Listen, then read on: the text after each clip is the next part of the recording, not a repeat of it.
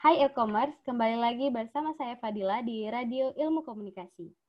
Pada kesempatan kali ini, saya mau membahas mengenai sharing, tips, dan saran kuliah di luar negeri, khususnya negara Cina. Di sini saya punya tamu spesial loh untuk para pendengar setia Radio Ilmu Komunikasi. Kata pepatah, tak kenal maka tak sayang. Yuk kita kenalan dulu sama kakak yang bakalan jadi narasumber kali ini. Halo kak. Halo, Assalamualaikum. Waalaikumsalam. Boleh nggak nih kak, uh, saya dan juga para e-commerce mengenal siapa sih kakak yang bakalan jadi narasumber kali ini di Radio Ilmu Komunikasi? Pasti boleh dong. Oke, Assalamualaikum warahmatullahi wabarakatuh. Halo semuanya, Tajahau. Uh, nama saya Desi Yuliana. Saat ini saya sekar sekarang sedang berada di Cina, uh, tepatnya di Jilin Province Kota Changchun, sedang menempuh pendidikan master degree ilmu perpustakaan. Wah, ternyata kita kedatangan tamu yang benar-benar spesial nih e-commerce. Pasti e-commerce pada penasaran kan, bagaimana Kak Desi bisa berkuliah di negara Cina? Gimana sih Kak Desi bisa mendapatkan beasiswa kuliah ke luar negeri yaitu Cina? Uh, sebenarnya bagaimana bisa dapetin itu kayak seperti mendadak dangdut ya, karena awalnya itu eh, nggak uh, pernah berpikir bisa dapetin lolos ke Cina karena mengingat uh, bahasa juga kurang awalnya gitu. Jadi maksudnya untuk keluar negeri kan pasti orang berpikir oh harus ada punya IELTS gitu kan. Mm-hmm. Uh, tetapi karena sudah rezeki dan juga saya mengambil talk Chinese berbahasa Mandarin, mm-hmm. akhirnya saya lulus dengan program kedutaan embassy, lulus ke Cina kemudian juga menggunakan belajar menggunakan di kelas menggunakan bahasa Mandarin jadi bukan bahasa Inggris. Jadi uh, bisa lulus mungkin dikarenakan sudah rezeki yang pertama. Yang kedua jurusan saya itu di universitas ini memang hanya menyediakan menggunakan bahasa Mandarin tidak menggunakan bahasa Inggris di dalam kelas. Gitu. Jadi mereka membutuhkan mungkin ya membutuhkan ataupun memang uh, rezekinya lah bisa lulus ke Cina gitu dengan program studi yang saya inginkan juga gitu dan juga dengan menggunakan bahasa Mandarin seperti yang saya inginkan juga gitu. Sambil belajar ya belajar bahasa Mandarin. Ya bisa dibilang menyelam sambil minum air gitu.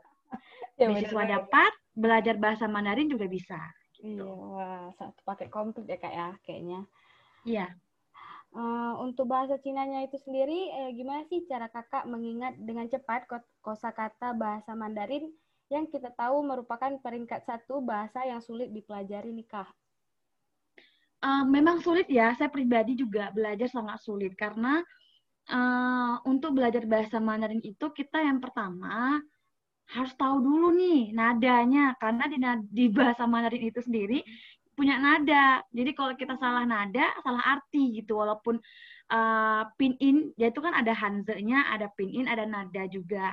Hmm. Ketika pin-nya sama, tapi nadanya berbeda dalam pengucapan, itu juga salah arti. Jadi itu menurut saya kayak hmm, uh, harus memang benar-benar fokus dan benar-benar uh, nerapin diri sama sama diri sendiri nih bahwasanya aku harus bisa, aku harus mau dengan cara memang cara-cara belajar yang bagus itu. Misalnya kayak tingxie. Tingxie itu artinya kayak mendengar dan menulis. Jadi ada ada orang yang mendikti, kita menulis. Jadi itu memperkuat ingatan kita ketika kita menulis Hanzi karakter Cina, kita juga tahu artinya apa, pengucapannya bagaimana, dan itu diulang-ulang.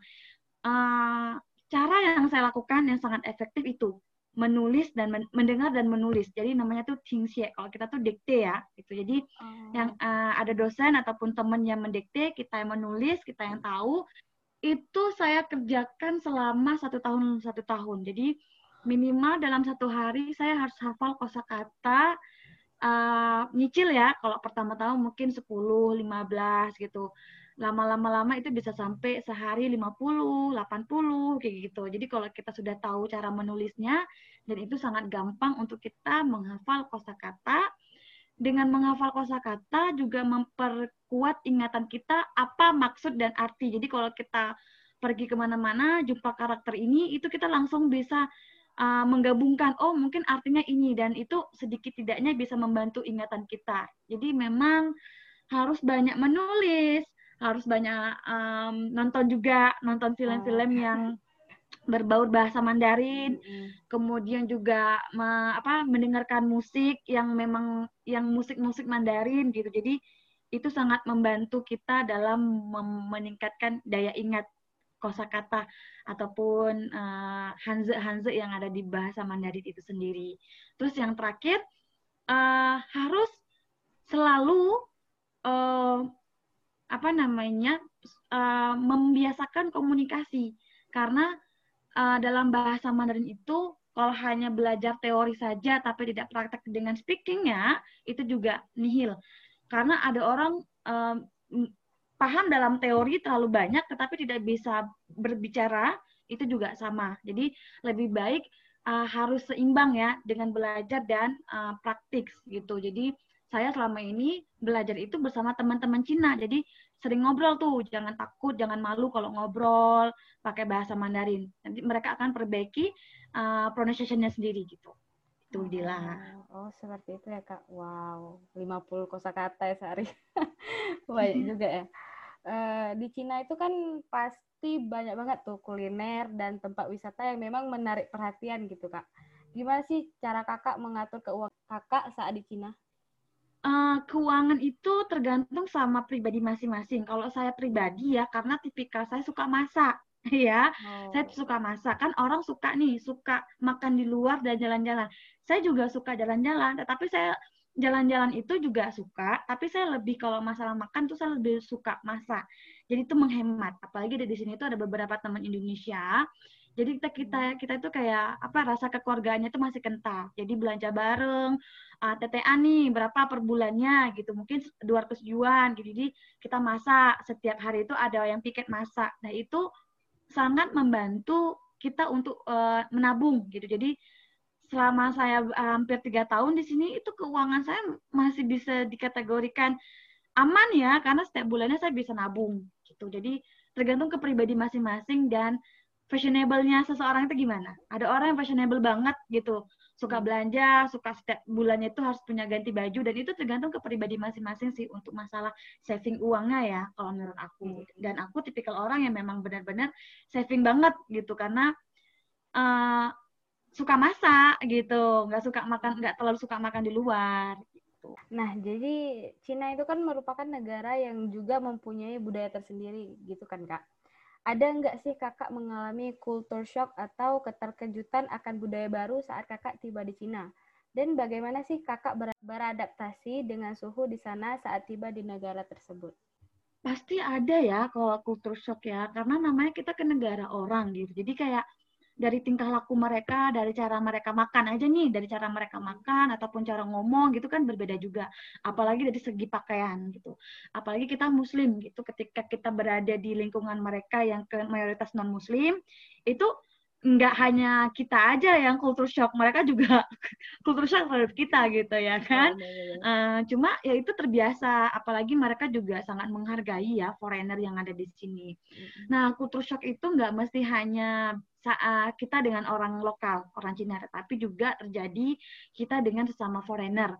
Misalnya teman-teman Afrika di sini, teman-teman Thailand, Egypt, uh, Jepang, Korea dan lain-lain. Itu kita juga kayak uh, culture shock juga gitu bagaimana cara mereka kayak mereka dengan suka yang suka minum-minum kalau makan-makan ke mana harus ada um, alkohol gitu ataupun hmm, yang uh, Afrika nih setiap malam minggu mereka pasti punya party sendiri itu tuh kayak Iya, party joget-joget gitu. Jadi itu kayak sesuatu hal yang baru, tetapi kita pelan-pelan bisa beradaptasi karena mengingat mereka juga foreigner punya kebudayaan sendiri, kultur sendiri, kita juga punya kultur sendiri, jadi saling antusias dan menghargai aja. Yang penting uh, tidak membawa masalah gitu. Uh, kalau seandainya sudah ke, terlalu berlebihan mengganggu uh, kondisi kita ya kita bisa menghubungi ataupun memberitahu mereka secara baik-baik. Nah untuk masalah cuaca, cuaca di sini memang sangat ekstrim ya, apalagi di tempat saya di bagian uh, utara uh, dekat Harbin, uh, Changchun itu uh, winter yang paling lama itu di kota saya Wow. Mungkin kalau di tempat lain mungkin bisa sebulan, dua bulan, mungkin pas saya bisa empat bulan, lima bulan. Itu paling lama ya.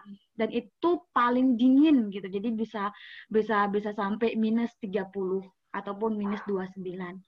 Jadi uh, untuk beradaptasi dengan kita yang sudah terbiasa dengan anak laut, saya pribadi adalah anak laut, anak pinggiran yang suka main laut panas-panasan, ketika sudah berada di sini itu seperti ya kayak uh, kulit saya memang pedih terbakar, Terba bukan terbakar ya, tapi perih karena udaranya dingin itu kayak kelupas-kelupas gitu, kayak belum terbiasa. Ya, itu tahun pertama. Kayak tahun pertama tapi masih excited ya. Wah salju gitu. Wah ada autumn gitu. Gitu masih kayak norak-norak gitu. Tapi noraknya itu juga dibarengi dengan rasa kayak ada kesakitan iritasi di kulit kayak belum terbiasa dengan uh, wajah yang agak tegang kayak perih gitu. Cuma lama-lama ya terbiasa. Apalagi kan kita juga punya teman-teman yang sudah senior yang sudah berpengalaman. Oh kamu pakai krim ini aja. Oh kamu pakai pakaian ini aja gitu. Jadi hal-hal seperti itu juga pasti akan kita dapatin dari senior senior bagaimana mengatasi uh, ketika autumn ketika winter kayak gitu. Jadi akan berjalan sendirinya. Jadi kebegoan kita dalam menghadapi winter juga akan lama-lama itu akan akan oh ternyata kalau winter harusnya gini gini gini itu akan apa ya uh, sejalan ya, dengan waktu ya, kita pasti ya. akan terbiasa gitu. Terbiasa, ya. Oh iya. Um, jadi uh, kakak udah berapa tahun nih? Tiga tahun ya di sana ya? Uh, di tiga tahun ya, tiga tahun gitu ya. Oh. Kayak lupa banget. jadi selama kakak di, uh, selama kak Desi di kuliah di sana nih, apa sih hal yang paling berkesan untuk kakak di sana? Hal yang berkesan selama di Cina ya uh, hal yang berkesan di saat di Cina itu suka banget sama cara pendidikan mereka di sini. Hmm. Jadi itu mereka kalau kita ya kalau kita perbandingannya masalah pendidikan ini yang sangat penting. Kalau kita hmm, mungkin untuk menghargai guru itu masih dikategorikan 60 sampai 70 persen ya. Hmm. Tapi kalau di Cina menghargai guru itu bisa 99 persen. Jadi mereka kalau guru itu sangat dihargai. Jadi terus kemudian nilai guru itu ya, di sini tuh gaji guru gede loh. Wow. Gede loh gaji guru. Bisa sampai 30 juta, 40 juta loh. Gitu. Jadi oh. kemudian uh, kalau kita kan kalau di bagian ADM, di bagian administrasi, di bagian pustaka, itu kan kita nggak panggil guru kan? Nggak panggil dosen gitu kan. Nah, kalau di sini setiap orang yang bekerja di universitas ataupun di, di tempat pendidikan itu semua dipanggil lause. Lause itu artinya dosen, artinya guru. Jadi itu kayak kita tuh menghargai jabatan dia walaupun dia bukan pengajar, tetapi kita memanggil dia itu seorang guru gitu karena apa dia yang mengurus tentang pendidikan baik secara akademik uh, apa pun itu pokoknya yang bekerja di bagian pendidikan di sekolah-sekolah di universitas semuanya dipanggil guru itu cara kita menghargainya gitu ya Uh, karena berbeda sekali kalau saya pernah lihat teman-teman di sini yang orang luar ya, yang di luar dari orang Indonesia, misalnya Amerika ataupun orang-orang mana, itu mereka sangat kritis terhadap guru.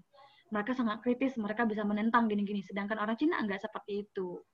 Jadi uh, cara menghargai mereka itu bagus banget. Kemudian orang Cina itu disiplin. Disiplin dalam belajar. Mereka sangat benar-benar memanage waktu.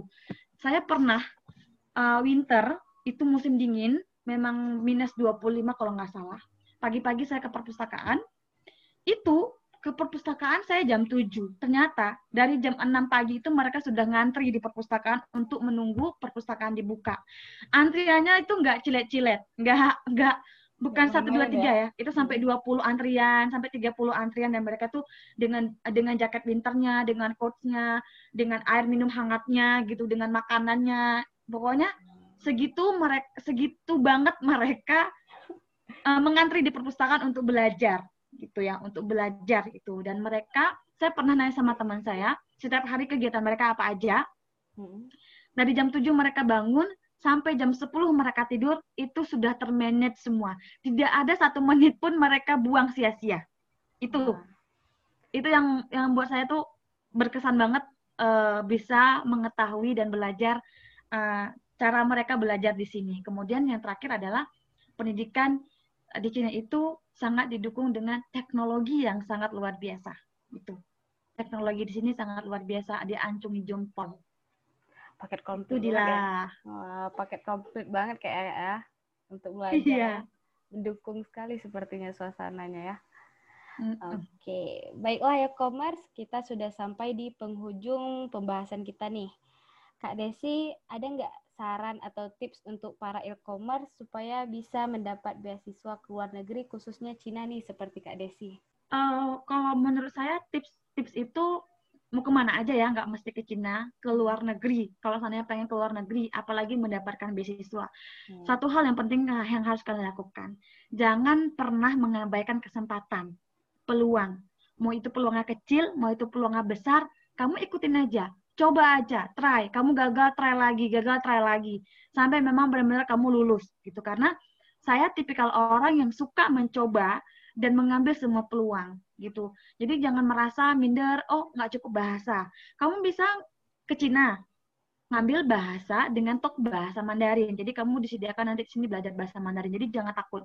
Mau ke Turki, mereka juga menyediakan belajar bahasa Turki satu tahun. Gitu. Tapi kalau memang kamu sudah punya basic bahasa Inggris, ya kamu coba aja pakai tok bahasa Inggris gitu. Jadi jangan pernah uh, mengabaikan peluang yang ada di depan kamu. Kemudian uh, tetap segala usaha pasti ada doa. Usaha, doa, ikhtiar, kemudian banyak-banyakin sedekah, dan banyak-banyakin membantu orang. Jadi ketika kamu banyak bantuin orang, jangan pernah takut uh, kesempatan kamu diambil sama orang. Enggak, rezeki itu tidak akan pernah tertukar seperti sendal jepit. Kalau kita ke, ke masjid, takut sendal jepit kita diambil orang, tapi rezeki nggak seperti itu. Kalau memang benar-benar rezeki kamu, pasti kamu akan dapat. Itu aja. Tetap semangat. Itu aja, Dila. Oke e-commerce, semoga dengan tips dan saran dari Kak Desi bisa membuat e-commerce menjadi lebih mengetahui mengenai kuliah di luar negeri, khususnya Cina nih. Nah, terima kasih juga nih udah Kak Desi udah mau memenuhi panggilan menjadi narasumber di Radio Ilmu Komunikasi kali ini. Sama-sama Dila atas kesempatannya.